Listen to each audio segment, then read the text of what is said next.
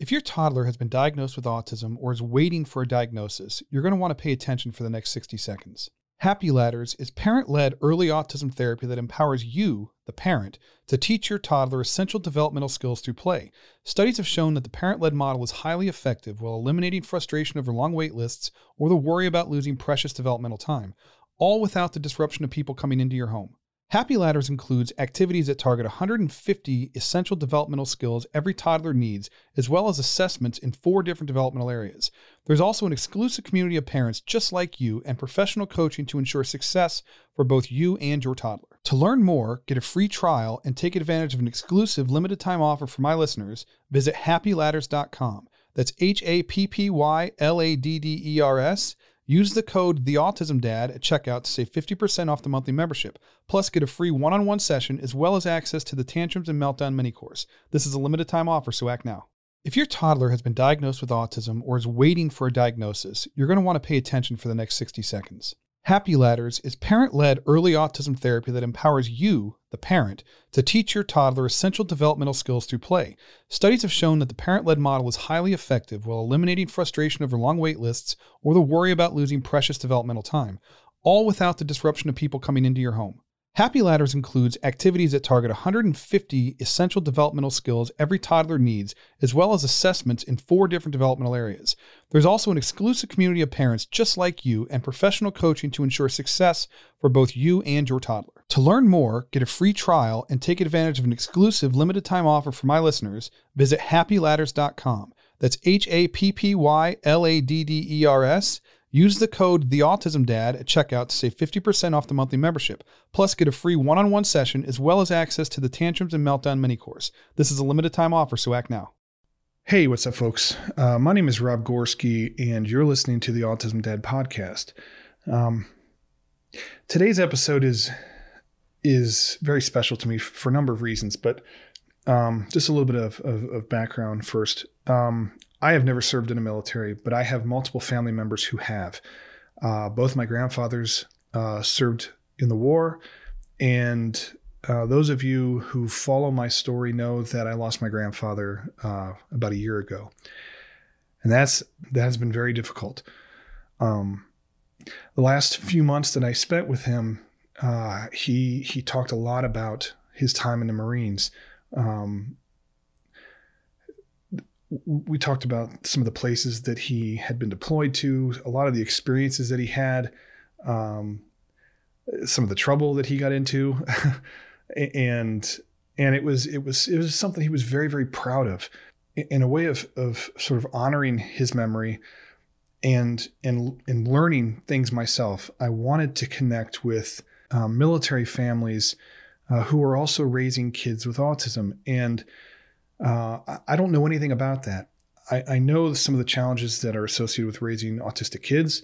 Uh, I do that every day, but I, I, have no idea what it's like to be a military family and and trying to navigate all those challenges. And, and so my guest today uh, is is Joshua Gibbs. Um, he has been in the Marine Corps for 22 years. He was deployed twice to Iraq. He has numerous accommodations uh, over his career, and he is also an autism dad. And I'm honored to have Josh come on the show and help me better understand what it's like to be a military family who is raising a child with autism. Um, you know, when you're in the military, uh, insurance works differently, healthcare works differently uh, than it does for the rest of us. So, what I, I wanted to sort of uh, shine a light on that and and just learn about uh, Josh's life and and maybe help uh, help the rest of you learn how we can better support our military families in general, but also our military families who are raising kids with autism. So, uh, I, I, again, I'm honored to have Josh on the show. Um, I'll bring him on uh, right after this commercial break. So please stay tuned. We'll be right back.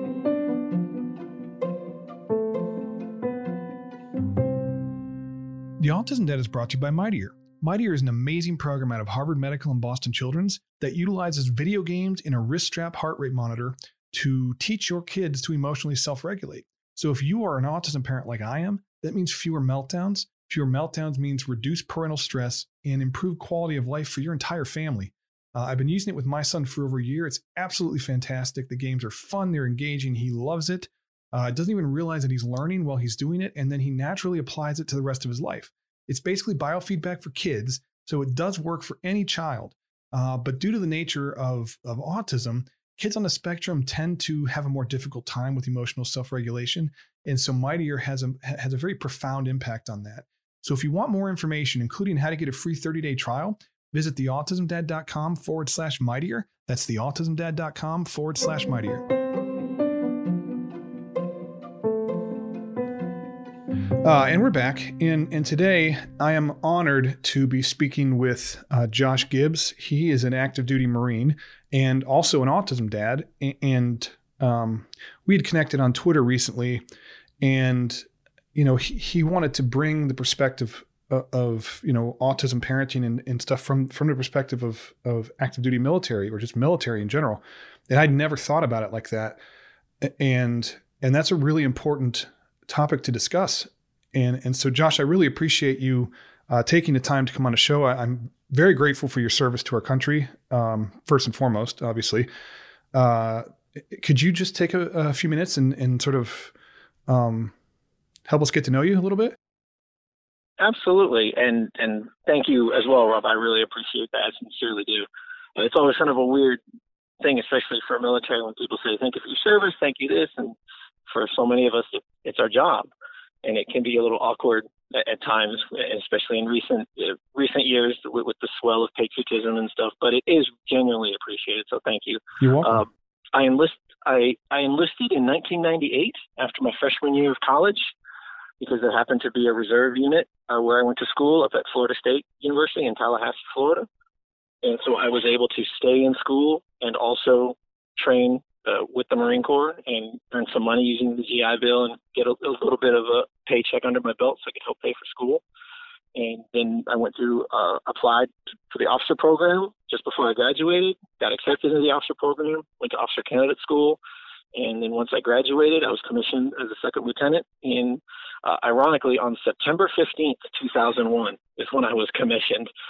So everything uh, significantly changed for all of us uh, because of, of, the events of 9/11. Yeah. And so when I finished our formal officer training in 2002, I was immediately sent to the First Marine Division out in California, and I deployed uh, twice to Iraq for OIF one and two in 2003 and 2004.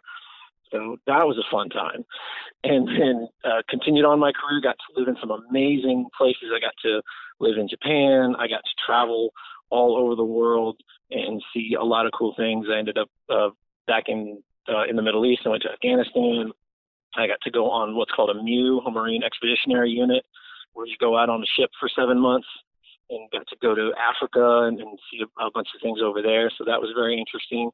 And cut to now, and I find myself here in South Florida at Marine Forces South, where we watch over all, almost all of South America and most of the Caribbean.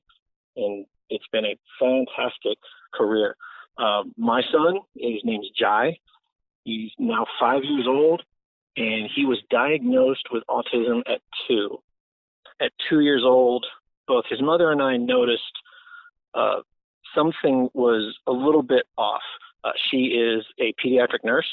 She's been a pediatric nurse for over 15 years, so she's worked with a lot of children. She's worked with autistic children, and she just she knew something wasn't right, so she asked a friend of ours uh, who does work in neurology, and she she specializes in this uh, to come take a look at him, just as, sort of an informal diagnosis.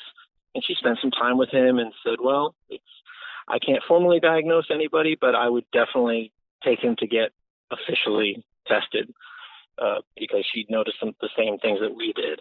And so we took him for a diagnosis, and that was that in itself was an interesting experience. About three hours with the with the doctors and psychologists and things, and kind of going in and out of of the room and interacting with him, and then them interacting with him on their own.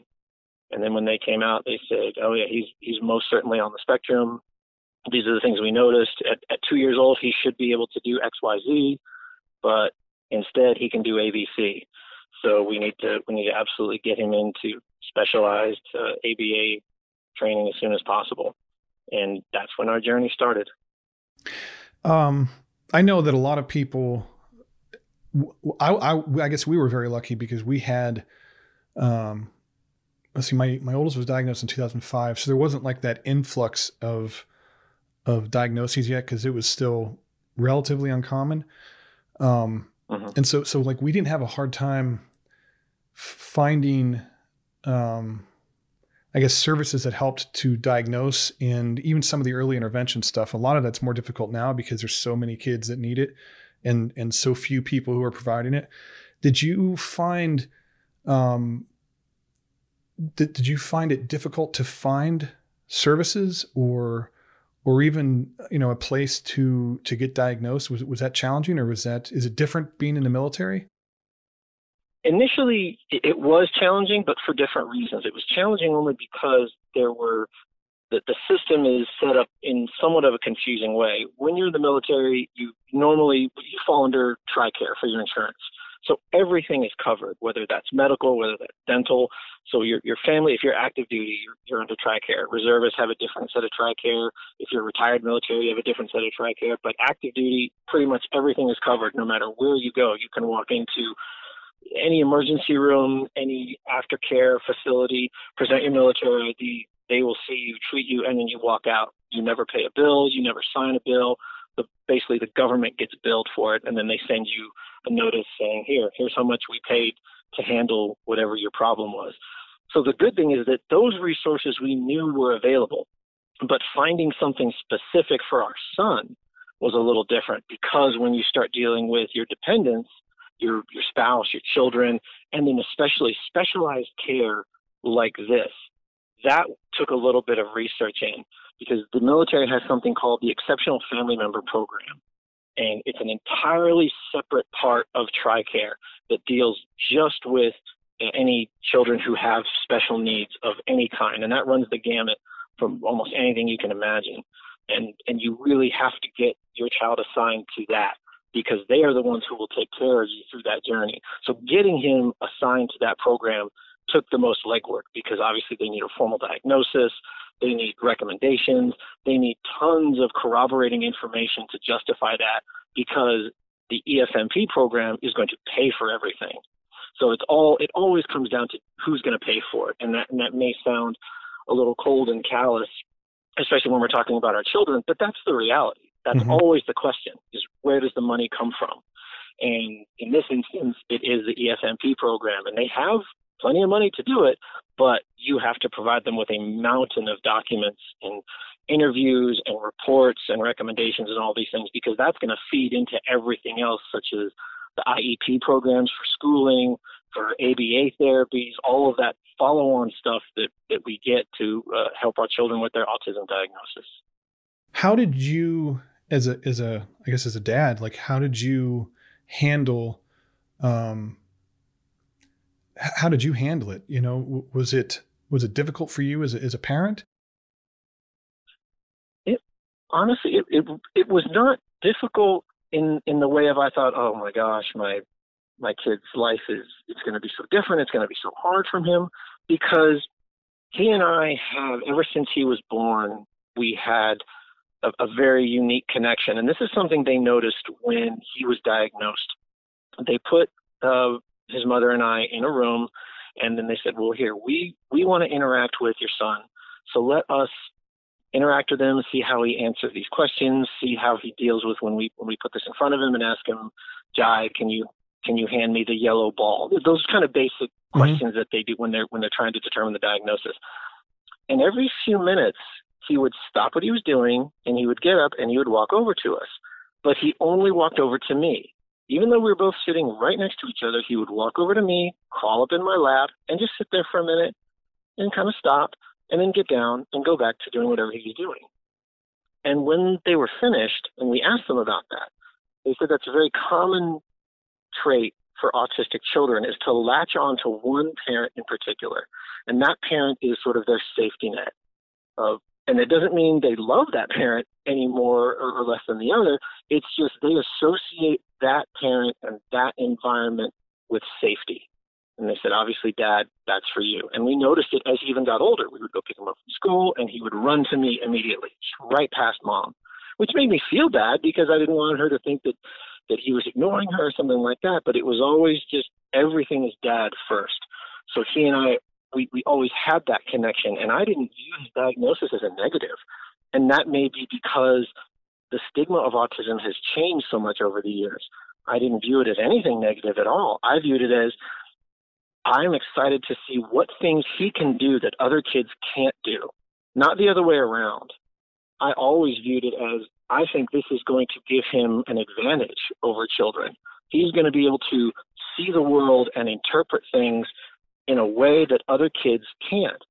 And and harkening back to so many other creative people who have autism, whether they knew it or they were diagnosed later in life, and they, they could never explain where their abilities came from, where their, their perspective came from.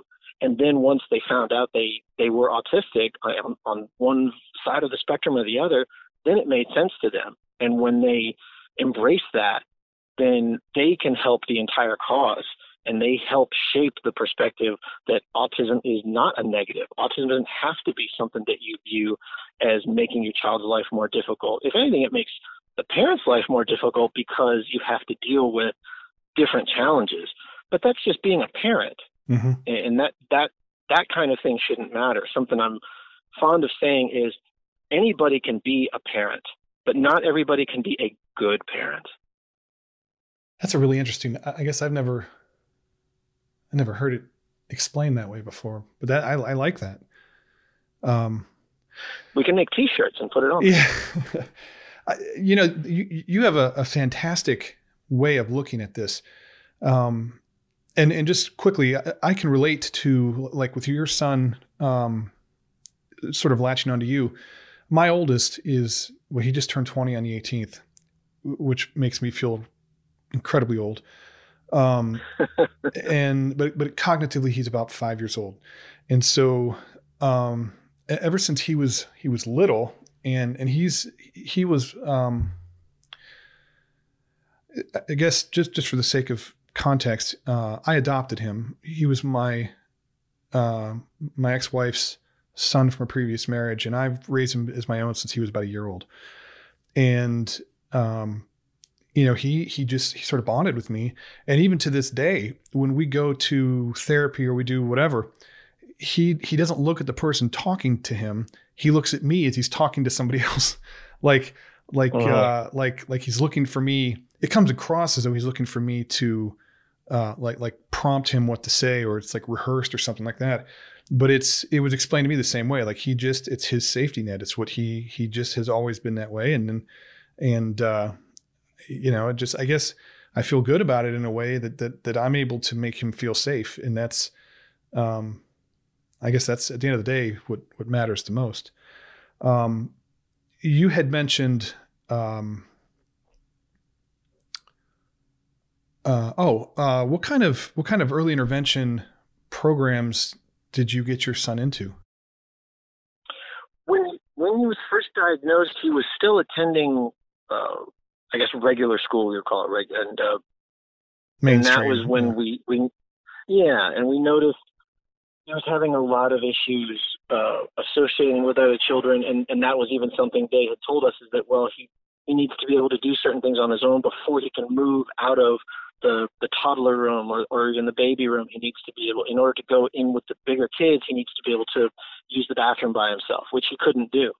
And we had tried potty training him, and he just it, it wouldn't click. Nothing clicked. And we we tried almost every method imaginable from kind of the forced potty training that some parents go with to buying him a watch that would go off every half hour and then you take him on the potty and, and do that stuff eh, but nothing just stuck and unfortunately this and the school was they were very good they, they worked with us and said look we'll we'll put him in there but you have to understand it's more work for our teachers because now they have to take him to the bathroom or he was still in diapers for for a lot longer than a boy should have been mm-hmm. so so that off the bat was a challenge in, in trying to get over those hurdles and that was a, a bit of stress because you see all these other kids progressing and it makes you wonder well why isn't my son progressing and you you, you juggle between okay, is it just because he's this age and he's kind of just adjusting a little slower, or is this the the autism? And and and you can fall into a trap of I think using the diagnosis sometimes as a crutch and saying that well everything he does that doesn't fall in line with everybody else is because of his diagnosis, which is something that we had to get ourselves out of even. But but that provided its own challenges until we moved to Florida. And when we got him into ABA therapy, which is that, that individualized one on one Uh, training, so it's not a, a traditional school. And that is where he began to really succeed. And that's, I think, the biggest difference between autistic children and someone else is that they need that kind of one on one learning, at least for a little bit, to kind of get them off the ground. Because the improvements he's made over the last year of being in that specialized training has been exceptional. How is he? How is he doing now? He's doing what he was. One of his diagnoses at first was echolalia, which I'm, I'm sure you're familiar with. And for anybody who's listening who doesn't know, echolalia just means that your child repeats. Mm-hmm. They either don't understand the question or they can't verbalize a response. So when we would ask him, even when he was three and four years old, we would say, Jai, how old are you? And he would just look at you and say, Jai, how old are you? Because he didn't he didn't know how to answer or he mm-hmm. didn't understand. Whereas other three and four year olds could tell you, I'm four years old, I'm three years old. And and that happened frequently. That that was one of our first clues that that he wasn't interpreting the information the same way as, as other children. And so the ABA therapy was able to work specifically with him on fixing that issue and, and, and helping him to overcome that hurdle of the difference between a question being asked where a response is expected or something you can say where you repeat, which he still struggles with a little bit, but certainly not to the extent that he did when he was younger. Does he have any uh, comorbid diagnoses? Like my, all three of my kids are autistic, and uh, the most well, I guess the one thing that sort of unifies them besides the autism is um, two of the three uh, have ADHD as well, and two of the three are very sensory oriented and really struggle with textures and uh, colors and loud noise and bright lights and stuff like that. And did, did uh-huh. you did, did your son experience anything like that, or does he experience anything like he that? He did. He did. What's loud noises don't bother him. This kid, I took him. Perfect example. I took him to a basketball game a few days ago, and he fell asleep halfway through. I mean, this is a basketball game. It's, it was a college basketball game, so it's loud. loud. There's lots of cheering. There's noises. Nope. Kid can fall asleep. A train could be passing by, and he'd fall asleep. So loud noises, uh, bright lights, flashing lights, those kind of things never bothered him. Dave and Buster's is his favorite place to go. He hmm. loves going because there's there's sensory overload almost for him, and he loves bouncing back and forth between daddy let's play this game together daddy let's play this game together and that's that's our kind of weekend bonding experience sometimes if he's done well in school during the week mm-hmm. i'll check with his mom and say okay you know how did he do was he good the nights that he was staying with you, was he good? Was he good at school? And if the answer is yes, okay, Jai, do you want to go to Dave and Buster's? And his eyes just light up. Yes, yes, yes. But the one thing that that he had when he was little and still has to this day, he cannot have anything on his hands. He does not like to have his hands dirty, whereas a lot of, especially little boys, love to get dirty with mud or finger paints or anything like that. Jai does not like anything to be on his hands. He'll he gets very, very nervous mm-hmm. if something is put on his hands that he doesn't like or he can't get off right away. So whether it's paint or sand or or really just anything, and and that was something from when he was very little. Uh, in addition to not making eye contact, that was something that we had to work with a lot, and that was actually our first indicator that something may have been a little off. Is he never made eye contact as he learned to speak, and he would always just either look away or look around the room and then he would do a lot of stimming by himself we would just catch him standing in one place and either moving around in a circle staring at a focus point on the floor or a focus point on the wall and moving around or staring at his own hands and kind of opening and closing them those kinds of traditional other stimming things that you mm-hmm. notice in autistic children And so we, when all of those were mixed together, that's when we, we decided to go get him tested when we first noticed them. And he still does some of that to this day, but the ABA therapy works with us as well. They don't just work with Jai. We sit down with him every few months and say, these were his goals. This is what we're going to work on next. And then they say, okay, mom and dad, here's your homework. These are the things we want you to work on with him at home, such as writing his name or cutting these things out in a circle. And one of the reasons they, or one of the things they used to solve the eye issue was the, the looking eyes. And anytime we speak with him, if he's not looking at you, you say looking eyes, and then he makes eye contact with you, and you make sure he maintains that through the conversation. He he sounds, you know, when you're going over this, I keep getting it, it brings up a lot of memories from my youngest, uh, especially because mm. um, when you would say like loud noise didn't bother him, my youngest uh, was nonverbal until he was about four years old. Uh, they actually we believed that he was he was deaf because he failed his hearing screenings, and you could come up behind him with with like cymbals or something and crash him behind him, and he wouldn't react, and you couldn't oh. startle him or he wouldn't he wouldn't look to noise or anything like that. And so we we thought he was deaf, so we were learning sign language, and they were running through all the tests to formally diagnose him and uh, they did uh, the ABR where they put they sedate them, put them put electrodes on their head, and they measure sound waves uh, to see if your mm-hmm. brain is actually processing the sound, and it was. And, and they were like, "Oh, well, he's probably autistic," and like like just so matter mm-hmm. of fact. And uh, so that we ended up going down that road. But he, when you said your son doesn't like things on his hands, I, I have so many memories of Emmett, like just standing there w- with his fingers like spread out, like because there was like dirt, or if he would fall while he was walking and his and his hands touched the ground, he would he would mm-hmm. just he just couldn't he he just couldn't process that. It it, it would always freak him out.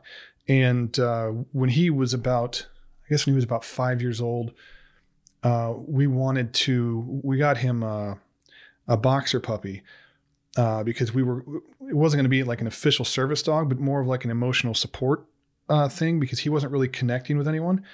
And you know, the dog actually brought him out of his shell. He he started talking uh, like he'd been talking his entire life. I mean, we're talking like full conversations just out of nowhere, which is really weird mm. because we're used to him not saying anything at all, and then all of a sudden you're having almost grown up conversations with him. It's it's really kind of it's really kind of odd. But there are so many commonalities I think between uh, you know what people go through, considering how how different every kid with autism is.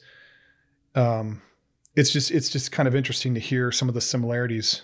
Uh, you know what, what what you went through versus what I was going through. The the hearing thing you mentioned was something that that that just brought back something for me. Is that represented one of the few times where I have been frustrated as an autism parent. And that was as he was going through his diagnosis with the military, one of the things that they required was a hearing test. They said, we need to make sure that that all of this echolalia or all of this he was he wasn't nonverbal but but his his echolalia and then he was mispronouncing a lot of simple words like yes and no he would say with a with a severe lisp even though he didn't have a lisp with in standard speech. It was just certain words he would say incorrectly. And so, in order to to weed out the fact that he may have some kind of inner ear problem, and that may be contributing to this, they wanted to give him a hearing test. I said, okay, well, how are we going to do that? Because in addition to his hands, he never liked things on his head. He didn't like wearing hats. Mm-hmm. He didn't like headphones and stuff, which he has he has grown out of that. Now he loves wearing his big boy headphones because they're his and he's he's getting into that where oh these are mine. So when when I take him when we go on a plane or something like that, he looks for those. He goes, oh daddy, can I have my headphones? So he can wear those, and, and he feels very proud to do that. But at first, when he was two, then then it's it's not going to happen. So they said, oh well, let's let's bring him into the booth and let's do this. And I kept saying, no, this is not going to work. You're wasting your time. This is not going to to go well. He's not going to accept this. I understand what you need to do for a hearing test. Number one, he's not going to wear the headphones. Number two, he doesn't understand what you're asking him to do. You're asking him to click this button every time he hears a beep. He doesn't understand that. And they kept saying, well, let's just try it. Let's just try it. And that was very frustrating. Where where I was trying to understand it from their perspective, but at the same time saying, I'm his parent. I completely understand that this is going to fail. It, it's not a maybe. It is guaranteed to fail. And they said, well, let's just do it anyway. Okay. So we brought him into the booth. His mom went in there with him at first. They put the headphones on. He immediately ripped them off. And she sat there and said, okay, well, let's try this. Here, dad, you sit with him. Mom, you put the headphones on and kind of hold him there. Nope, that didn't work either. Okay, well, dad, you just go in there with him by yourself. You try to hold the headphones on there. Nope, that didn't work either. And eventually they got so fed up that they said, okay, well, now we have to move on to the next stage, which would be sedation. Mm-hmm. And that's what they ended up having to do. The same thing. They had to sedate him and be able, just to be able to do that intensive check to check his inner ear to make sure there were no problems with his eardrum or his cochlea or anything like that. But that was a very frustrating part as a parent, not just as an autism parent, but as a parent in general, where you yeah. feel like somebody's not listening to you as if, well, it's fine, let's just do this anyway. And you're trying to tell them that, look, if this is a check in the box and you have to do it for that reason, that's one thing, but you're not presenting it to me that way. You're presenting it as you want to try this out meaning it's not mandatory. You just want to do it. So there's a big difference between those two things. And it was it was a very frustrating day because we were there for hours and hours waiting to get all this stuff done.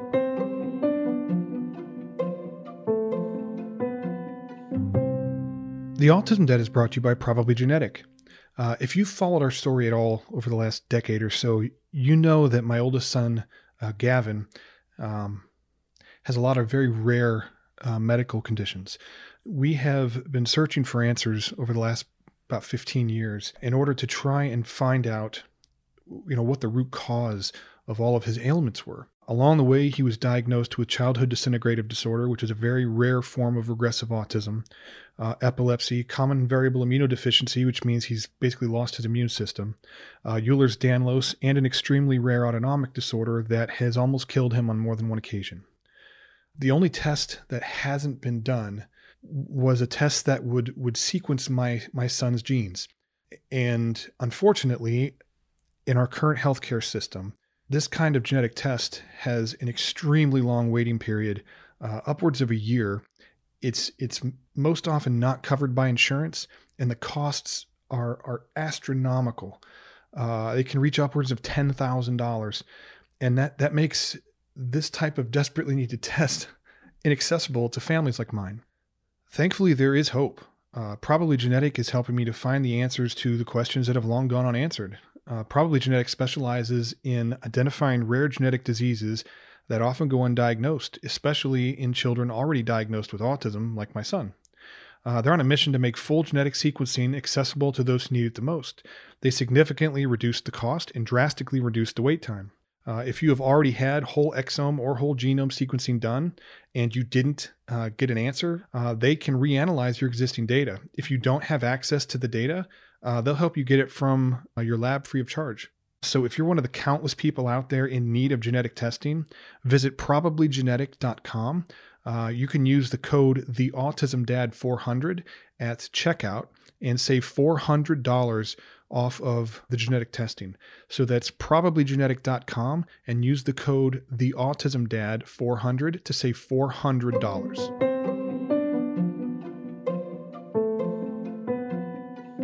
You know, that's that that reminds me of something.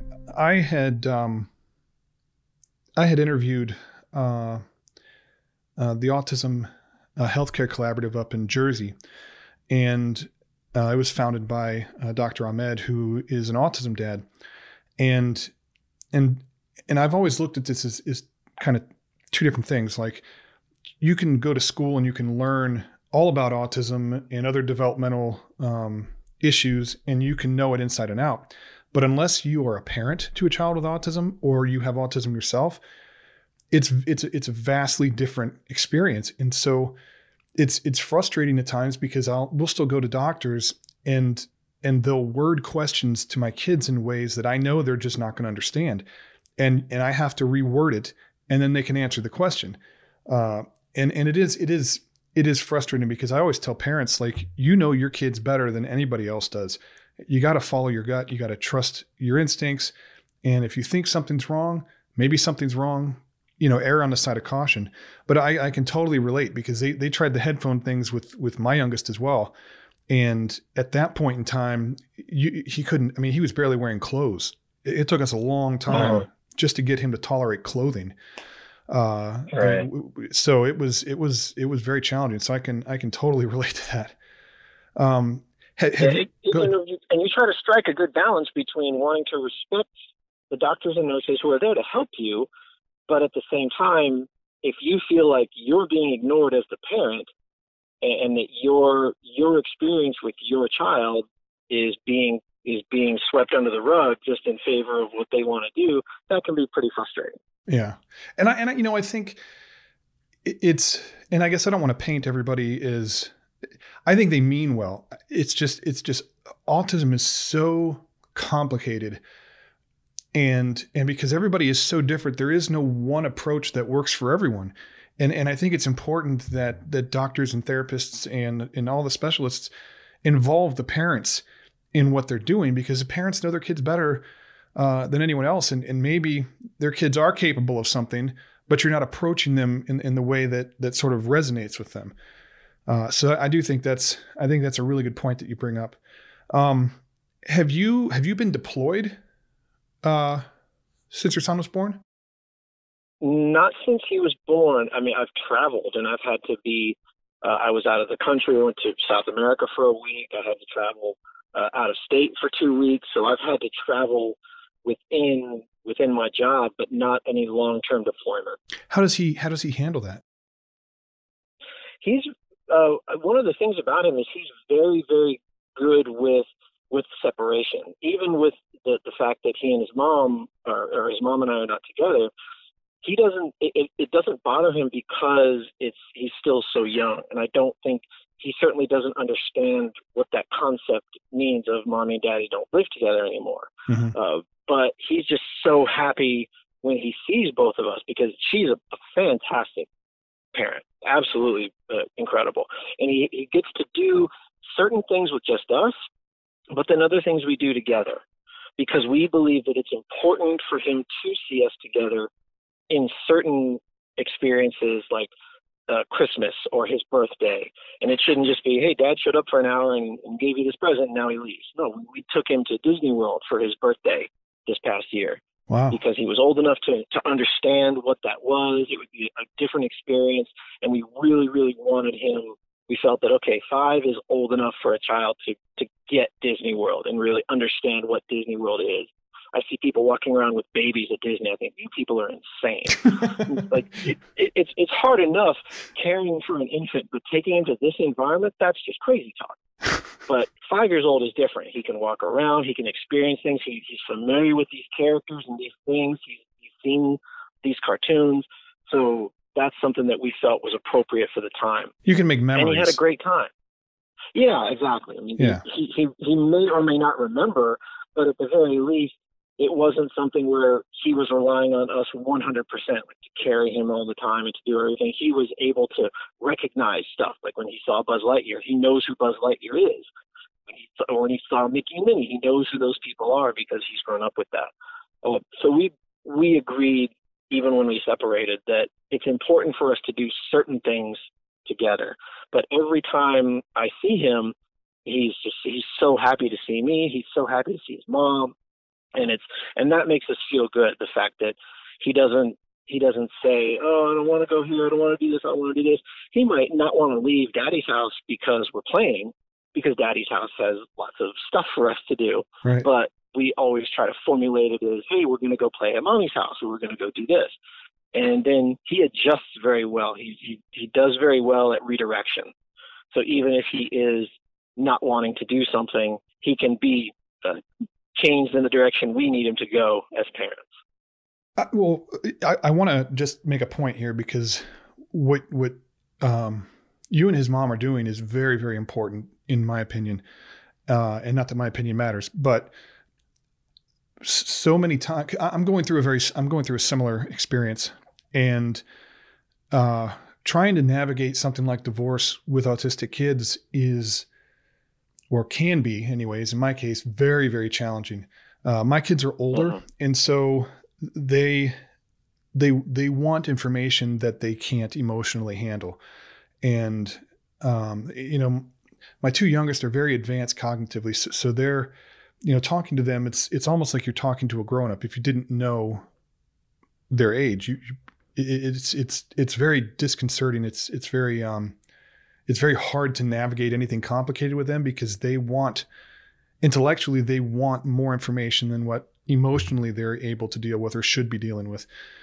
And uh, I think it's amazing how how you guys have um, s- sort of united in that approach to um, making sure that your son comes first and and and showing him a positive thing and and and not having it uh, be messy or ugly or uh, full of anger and hate and stuff like that because you see that a lot and that's really tough on kids and so I, I just applaud you guys for for approaching this the way that that you do.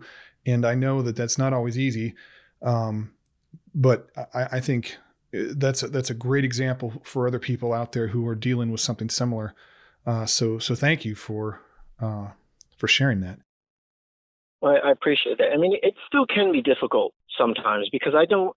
I want him to look forward to going to see his mom because we don't have a set schedule. That was another thing we were very adamant about when we separated was that we did not want to do one of these well i get him every other weekend and then you get him every other christmas and i said no we're, we're adults we can deal with that and and all and her job as a pediatric nurse who works nights she doesn't work every day her schedule is very random and so she she provides me her schedule and so the nights that that she works obviously I keep him and I have to take him to school in the morning. And the military has been very, very accommodating with that. When when we got here and when I checked into this command, that was one of the things I had to go over with them. Is that hey, this is our situation.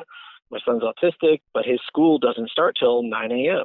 So on the nights that I'm watching him, I'm going to be in late in the morning because I have to take him to school and then come into work. So I don't show up to work till almost 10 a.m. on those random days. Sometimes it can be one day out of the week. Other days it can be three days in a row during the week. It, it, it literally varies week to week. But the difficult part comes, especially on the weekends or something like that, when it's time to take him to his mom or when she comes to pick him up and we have to stop daddy son time. We have to stop playtime. Mm-hmm. Well, Sarah, let's go to mommy's house. And no, I don't want to go to mommy's house.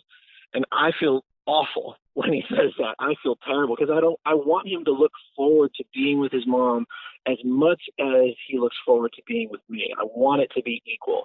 And I know I can't force him to feel a certain way, but I do my best to try to say, "Dad, we're gonna have so much fun at mommy's house. Let's go to mommy's house together." You know, daddy wants to go to mommy's house. Let's go over there and we can watch football. The things that he does have over at mommy's house that, that they do together a lot too. They watch a lot of sports together.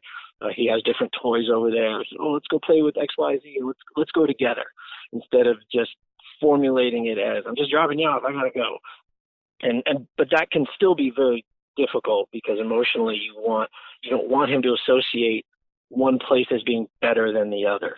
Yeah, that's. uh again, I, I, really think that you guys are doing an amazing job um, with that. You know, in in my in my situation, I have my, my kids live with me full time, and uh, they visit their mom, um, and it's it's it's difficult because my kids are upset about everything and. Uh, they gener- yeah. they generalize everything, and so they're they're very black and white, which is something that we're really struggling with uh, so in their view, you're either lying or you're telling the truth.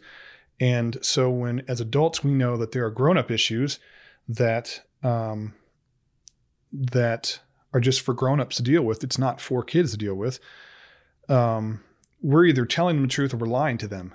There's there's no there's like no in between, and there's no gray areas, and so it's it's it's something yeah. that's very difficult to to navigate, and it, and it's but you know, we've approached it the same way. You know, I, I want them more than anything to have a healthy, uh, a happy, healthy, productive, meaningful relationship with their mother. Because no matter what happened between her and I, uh, she's their mother, and that's never going to change. And she is a pivotal role in in their lives, and should be.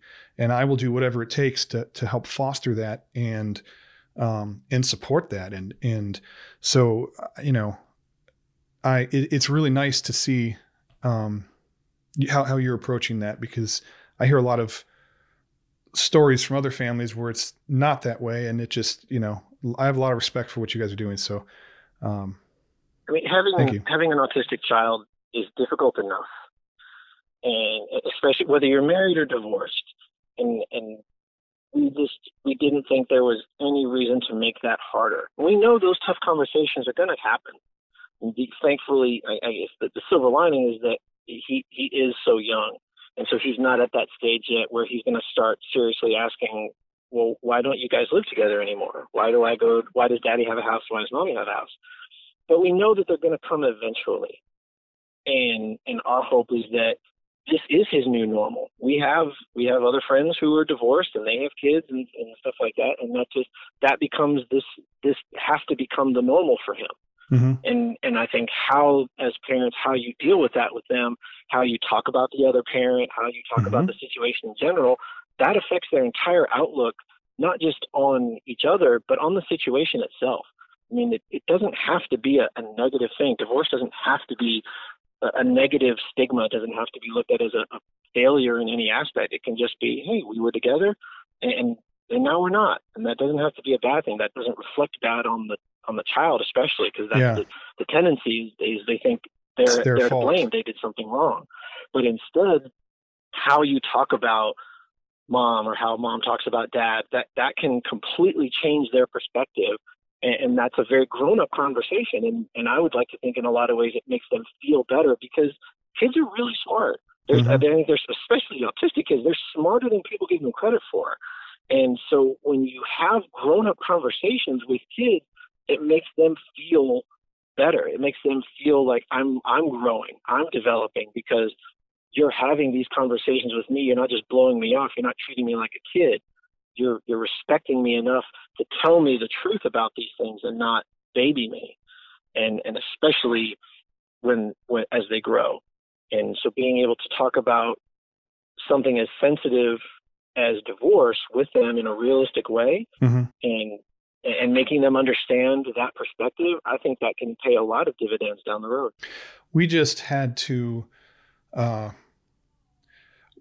I just had we had to have have a conversation in therapy with with my kids um, because we found out that they had they had felt that they were hated and that's why their mom left. And they'd kept oh. that a secret and so they in their minds they're they're blaming themselves for everything and so it became the lesser of two evils to to have sort of a, a very simple matter of fact conversation, explaining to them, you know, the truth about what happened on, on a level that they can they can understand. Not because we want them to pick a side or anything like that, but because that's the only way that they they were going to understand that. Oh my gosh, it wasn't my fault. This is what happened. Right. And and so that it's it, it really is. It's so difficult to navigate with autistic kids. Uh, and so again, I, I really I, am still feeling my way through this, and and uh, I, I, really uh, respect what you guys are doing, and and I think that I, I, hope that everybody out there listening who is going through a similar situation takes note of how you guys are handling that, because I think um, that's a that's a really good example of of how to be good parents or co-parents, I guess. I mean, the worst vice is advice. And so I would never presume to give anyone advice about being a parent uh, because there are far too many people who take that stance of, well, I have a kid, so clearly I know everything about how yep. to raise them. So let me tell you. But but I would, if if someone ever did ask me, I would say, do your best to be on good terms with your ex spouse, spouse, however you want to look at it, because at the end of the day, this is somebody who at one time it may have been a long time ago, but at one time you loved this person, mm-hmm. and and that you have to remember that that you you guys loved each other so much that you created a life together. And your and child still loves that, them. Right, and your and your and and your view of that person should not affect the way your child views that person. Absolutely. Exactly right. And, totally. Agree. And so And I think that may be when they talk about how being a parent can be hard. Yeah, that's one of those hard things. Is that whatever the circumstances may have been of why you guys split up, you may have to swallow the things you want to say to that person that may not be so nice. But when you're together, you can't say those things. Yeah. Because your children are going to hear that and they're going to interpret that. And, and, and the whole priority, I think you said this earlier, is everything becomes about them. And everything is about caring for them, making sure they have a good upbringing, no matter what that takes. And that may take, hey, being around someone who may not like you or you may not like them for a couple hours or a couple days for, for, for various circumstances. Mm-hmm. But you're doing that for your child. You're doing that for their benefit. And you're setting a good example. And that's that's exactly right. Yeah, you can't there's there's I mean, your logic is in my view very sound and I I really hope people listen to that and, and apply that in their lives if it's if it's uh, if it's applicable.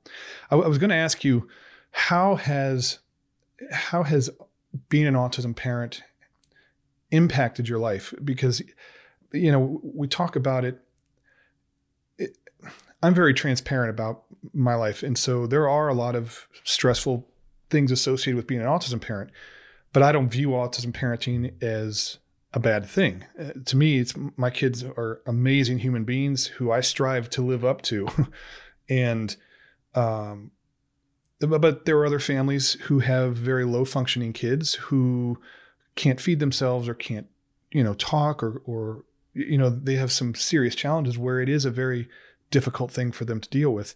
And I guess I was just wondering how has this being an autism dad impacted you? I mean, do you find it stressful or um, how do you, like has it changed has it changed you in any way? Absolutely. I mean it, it's very stressful because you have to be even when you're dealing with it as just hey I, when he's with me it's usually just with me and i'm taking care of him. And so you have to be everything mm-hmm. in that moment for them. You have to be when we go out places i have to be prepared. I have to have things that normally you wouldn't have to have for a five year old Mm-hmm. But I have to bring things with me that I know if he does get get too out of control or too you know too overloaded with stimulus or whatever, I have to bring things that I know will calm him down. And I have to be prepared with certain food because he can be very picky about things he eats. And I mean, a mm-hmm. lot of kids can be that way, but you still have to be prepared for that. And and you have to know your child is is unique in that way. And so whatever things they need, you've got to be ready for that. And then even at home, okay, he's a boy, so he's full of energy. so all he, so he wants to do a lot of things, and he wants to do, and and he has not just with his diagnosis, but he can go off the rails if you don't kind of keep him. Okay, we're going to do this activity, and then that activity starts, and 30 seconds later, he wants to do something else. 30 seconds later, he wants to do something else. So keeping them on track, you have to be a very involved parent. You can't just sit them down in front of a TV and say, here, watch this for the next hour because I'm going to go do something else. You have to constantly be involved, and that's how my son is with me, anyways. It's it's constant involvement. Even when we are watching television, we're acting out scenes because he's so he's so interested in the things he wants to, he does want to watch he doesn't just want to sit there and watch them. He wants to interact. And so that involves me. So it's okay, daddy, we're going to do this. So here, you stand here and I'll stand here and you say this and you say this. So it's just, it's go, go, go.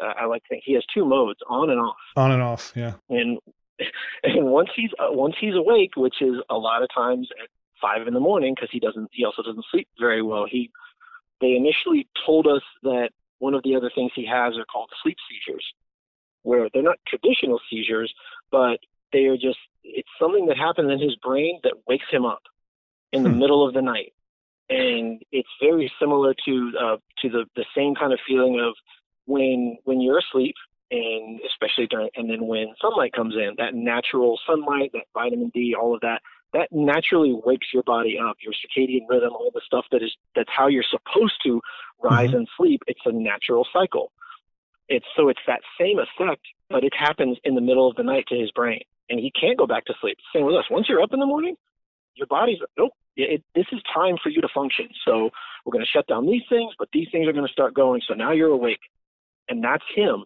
But it happens at two in the morning. It happens at three in the morning. It happens at random times, and he will be completely awake. You can't just throw him back in his bed and say, lay here, go to sleep. I'm going back to my bed because he's up. So he's and, and he's also five years old. He doesn't understand like what why why why do I have to lay here in the dark and not do anything alone? I don't want to do that. I want to come and be with you and I want to play. So that can be frustrating because you can't explain all of that to them. You have to just you have to adjust to it. And you and you need sleep as a parent. Yes. I mean, yes. As, oh my gosh. Sleep deprivation is one of the most common things that autism parents have, uh, I guess, in common together. And, mm-hmm. and, and sleep deprivation, man, I, I'm telling you, if I can get a solid eight hours, and you know, even with like when my kids go to visit their mom and they're gone um, overnight, I'm so used to not being able to sleep at night that my body does not want to shut down. And then the opportunities I have to uh-huh. sleep, I can't. And uh, and that's really that's really frustrating. One of the things I'm trying to work towards, and it's a goal that I've made for this year, is getting better at at making sure he sleeps on his own. Mm-hmm. Because uh, some of the times when he comes into my room in the middle of the night, he'll just come into my room, crawl into my bed, and lay there for a while. And sometimes he falls asleep, sometimes he doesn't. But he knows coming into daddy's room and coming into daddy's bed is is fine and he can do that but i but he doesn't do that with his mother and he doesn't do that with his grandmother because they they were very very strict and very good about nope. You don't come into my room. You don't come into my bed. You have your own room your own bed. Go back. And so he he rarely does that with them. But with me it's almost every night he will inevitably come into my room and try to sleep. And and the vast majority of the time exactly for the reason you mentioned i just let it go. Like just okay if you're going to lay here and be quiet that's fine because daddy needs his sleep. And yeah. so if we're going to have a full day tomorrow then whatever at least you're quiet. But i i also wonder if i'm doing long term damage by by kind of letting him use that as a crutch and and so I, I teeter between it's fine at least he's quiet he's resting and i get my rest or then hey, am, am I being selfish and not doing the things I need to do for what's best for him and keeping that consistency?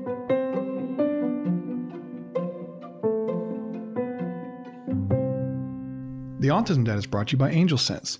Did you know that roughly 51% of kids with autism will wander from a place of safety uh, to a body of water, train tracks, uh, busy intersections, and other places of danger? Uh, this is not a sign of bad parenting or a bad child. It's a phenomena that occurs within the autism community at epidemic levels. And unfortunately, a lot of times it ends in tragedy. The only way that you can truly uh, help increase the odds of a safe recovery is immediate intervention, and Angel Sense gives you the tools to do that. Um, we've been using it in my house since early 2019, and I really, really like it. Uh, you have so many options. Uh, with with Angel Sense, you can track your child back and forth to school. You can set up perimeters uh, and barriers so that you're notified the moment your child enters or leaves a designated area. There's real uh, time tracking. There is two way voice. There's SOS features, and what's really cool is when you talk to somebody at Angel Sense, you're talking to a parent of a child who wanders so they get it. Uh, so if you want more information about Angel Sense, visit theautismdad.com forward slash Angel Sense. That's theautismdad.com forward slash Angel Sense, and you'll be directed for more information. It, it's sort of a um, oh, kind of a pick your battles kind of thing because my 11 year old um, has has really been struggling at night since his his mom left, and there's nights where he'll he'll sleep in his room, and then there's times that he just he just can't. He still has nightmares and stuff like that, and you know he, he uh, the goal was by January he was going to be staying in his room all night long, and I mean it's it's tough to uh, to sort of I don't know, it feels wrong to me when he's in distress or he's unable to sleep and he finds comfort sleeping close to me. It, I feel like taking that away from him is cruel in a way. Uh, uh-huh. And so, and plus, I'm so tired. I, I just don't. It's it's just not worth the battle in the middle of the night because by the time I, I were to get him back into his bed and go through that whole thing, I'd be I'd be awake. And and that's a and that and that same logic is exactly what I've used in the past. Is saying, yeah, you know, he's still he's only he's five. He's not going to want to do this forever. And, and will I will I miss these moments when they're gone? Where he comes in, where he comes into my bed and just randomly. I mean, even though it's two in the morning, he crawls in my bed and says, "Daddy, I love you," and then goes to back to sleep. Yeah. You know, like that. That makes me. That makes as a dad. That makes me go weak in the knees because it's just so adorable. Yeah. And, I, and I look at that situation and say, do I really want to give that up? Like, ah, but so I, I, think in It's answer to your question about challenges, yeah. I think that is a huge challenge. Picking those battles and deciding which ones are worth the fight and which ones should I be doing because they're going to benefit him in the long run. Yeah, that's so tough to decide too because there there are it, it just really is like there are so many battles uh, or challenges in in trying to figure out how to navigate them and in in making sure that it's either sustainable for you as a parent or in the best interest of your child. It, it's it's sometimes that line is really blurry and sometimes there just isn't a line anymore and Yeah. it's it's just you know you do what you can do and it's not going to be perfect and you know if it ends up being a problem you deal with it i, I guess and uh Yeah. And, and nobody tells you which one is right and which one is wrong. yeah and there's no there's no there's no parenting manual you know like Yeah. you, like you can when you have a when you have a typical child i mean there's all kinds of books that you can read that give you advice on parenting i don't know that i've ever seen one for parenting an autistic child and and No. and there's just you know it, it's you learn as you go and it's not perfect and it's messy and you make mistakes uh, but you just keep getting back up and you learn from them and you just you're there to guide um, your child as as best you can it's i mean anybody who judges you for that has never been in that position i feel like because yeah, like and that may also be a and that that may be a very difficult thing, especially for men, for dads. It can be difficult for us to admit we can't do something, yeah and especially when it comes to being a parent, it's difficult for us to look at that role and say, "Am I re- am I being a good dad right now in this moment in this situation?" And, and even if the answer is yeah, I am, but but then the follow up and a logical follow up can be, but could I be better? Is there something I could be doing that will make this better, or is everything rosy? I mean, if if we're looking at everything we're doing through those kind of tinted lenses, then I think we're doing ourselves as dads a disservice. Instead of being critical of of our own roles and our own responsibilities, but in a helpful way. We're not just saying I'm doing everything wrong. We're saying, okay, what what am I doing right? But then what could I be doing better? Yeah. That's a really good that's a really good way to look at it because uh you know so many times I, I talk to people who and I'm guilty of it myself where dads especially have this um this irrational belief that they should be able to fix everything. And hmm and when they can't because you know i mean my kids don't need fixed but when they're in pain or they are um, sad or heartbroken or, or whatever like I, I can't take that away from them. And i feel guilty about it. I, I, feel, I feel like it's a it's a it's a shortcoming on my part. And it's irrational to think that way. But i think a lot of part of being a dad is irrationality. I mean y- y- you just you put there's so much pressure that we put on ourselves. And uh and it really is it really is tough. And we're only human. And we're going to make mistakes. And i i think it's it's great to have examples like you who who are open and honest and transparent and um and sort of embrace that for what it is and and you know not afraid to to talk about it. And um and it can and it's it's antithetical in in our society especially for for guys to admit that they can't do something or admit that they're not good at something.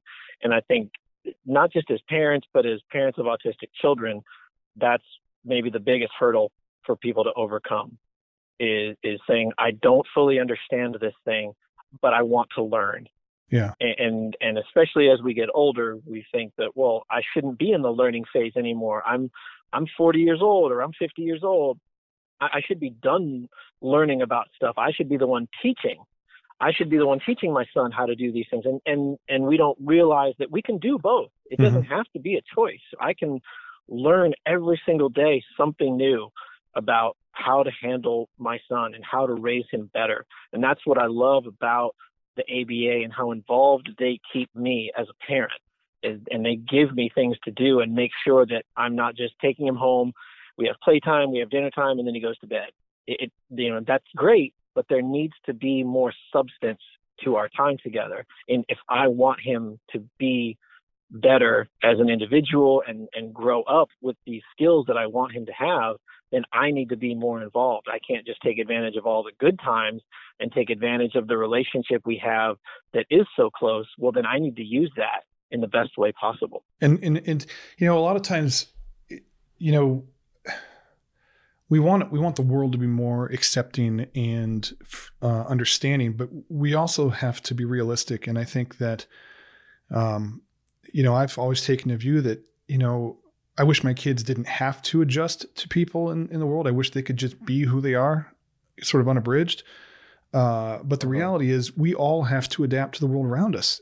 I mean, the world isn't going to change to meet our needs. We have to adapt to meet their needs. And I, I you know, I try very hard to not allow um, their diagnosis to sort of hinder me in, in, that way because there's a lot of times where I'm like, oh man, like it's so hard to tell sometimes what is within their control and what is outside of their control. And you know what's outside of their control. There's, I mean, it, it just is what it is, you know. And but but there are things that that I think that, that there are choices involved in some of the things that I that I deal with with my kids, and you know, helping guide them into making better choices or, or helping them develop skills to handle uh, sensory overload better or handle um, stress or anxiety better because they're going to be facing that their entire life. You can't shield them from it as much as I want to oh. shield my kids from everything. I have to help them uh, to to to reach their potential so that they can be a part of the world in the best way that they can. And, and then whether we know it or not, we end up we end up learning from that as well. Oh, my kids have taught me so much more than I've ever yeah. taught them. Mm-hmm. Yeah, I, I, I, I, totally agree. I do have a question for you. Um, sure. Are you are you one of those people who are really good at, at you know taking care of yourself, like self care type things, or do you find yourself kind of getting lost in the you know, I got to put my kids first all the time and, and even at my own personal expense.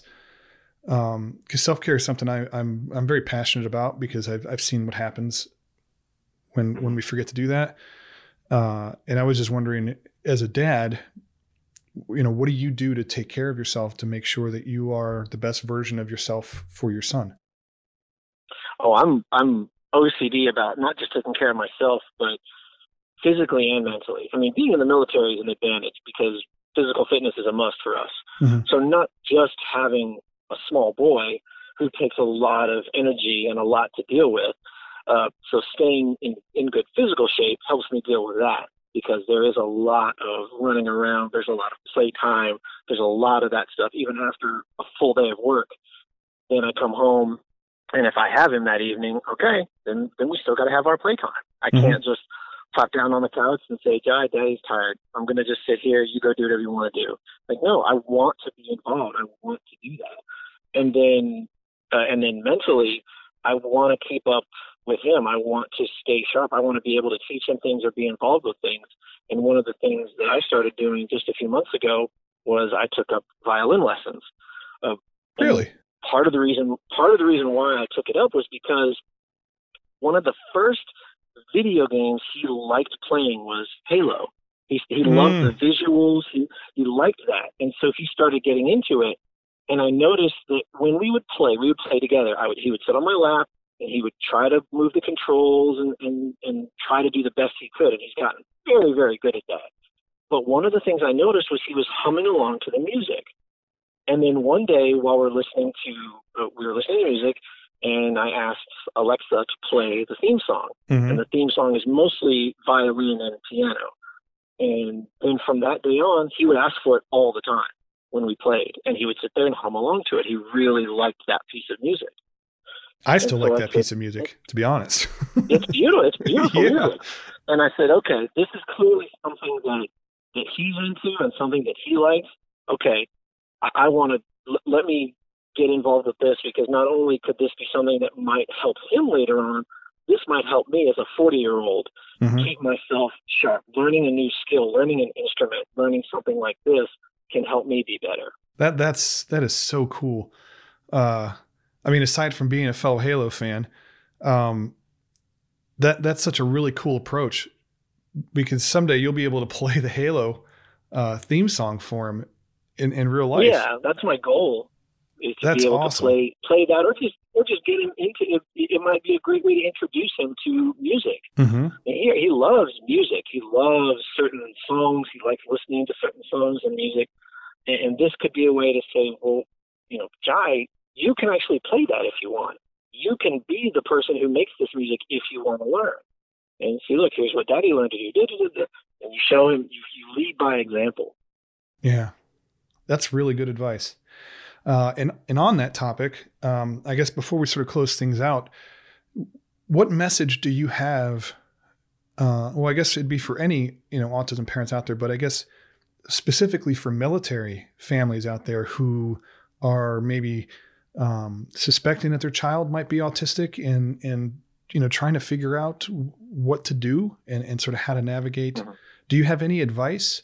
Um, Absolutely for these families. My, the best the best advice would be don't wait. If if you suspect your child may be on the spectrum, get call TRICARE and and it can be frustrating. Uh, TRICARE is great with, with the amount of coverage they provide, but it, it can sometimes be frustrating because there is so much red tape and so many hoops to jump through. But it's worth it to get to the end part, to get to the part where if your child does indeed get diagnosed as being on the spectrum, then the amount of benefits that will become available to you are are invaluable. And these are things that that will stay with him his entire life, especially if you retire. If you if you spend 20 years in the military and you get retirement and you get all that, they, those benefits and those kinds of assistances will always be available to your child. And and so it's not anything that I think parents should wait to do, even if they're one parent is deployed and the other parent is home with the children. There are resources available to help you, whether it's TRICARE or other things like that, depending on their branch of service. But someone's always there. You may have to ask a few people. Sometimes that information is easier to find than others, but it, it really is there.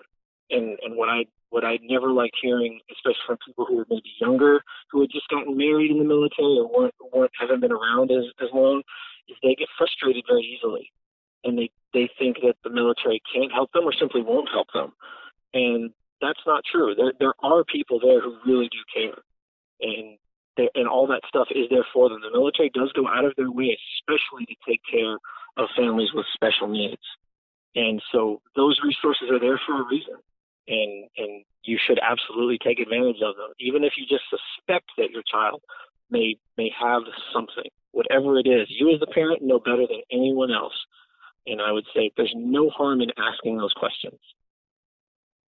Very good advice, uh, Josh. I want to thank you again for your service uh, to our country, for one thing, and for being such thank a you. good dad, and and, uh, and and setting such a positive example for your son um, and and, and and being willing to share your story in such an open and honest and transparent way. I I really appreciate that. I, I hope that it encourages other dads to open up because I think it's important that we have these conversations.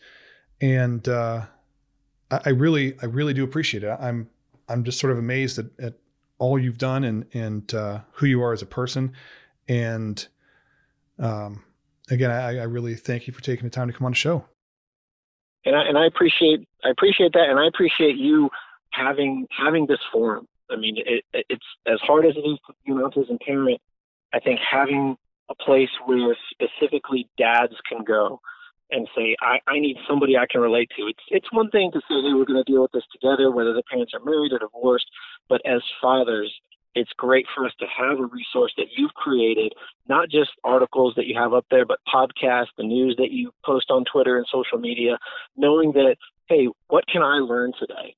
And knowing that I can look to you as a resource and say, well, here, this is a reliable source of information for me as the father of an autistic child. I know that I can go here and find information that's going to make me better. So thank you for taking your time to do that every day. Yeah, and if you ever need anything that I can help with, don't ever hesitate to uh, to reach out. And I I, I want to stay connected as, as we go forward because I I think I can learn a lot Absolutely. a lot from you. So uh, No, I, same here. I love really. I really appreciate your time, man. I hope you have a great uh, I guess almost almost weekend now. And uh, almost. almost, yeah. I will I will catch you later, man. Thanks again. Okay. Sounds good, Rob. Thank you again. All right, bye. All right. Bye bye.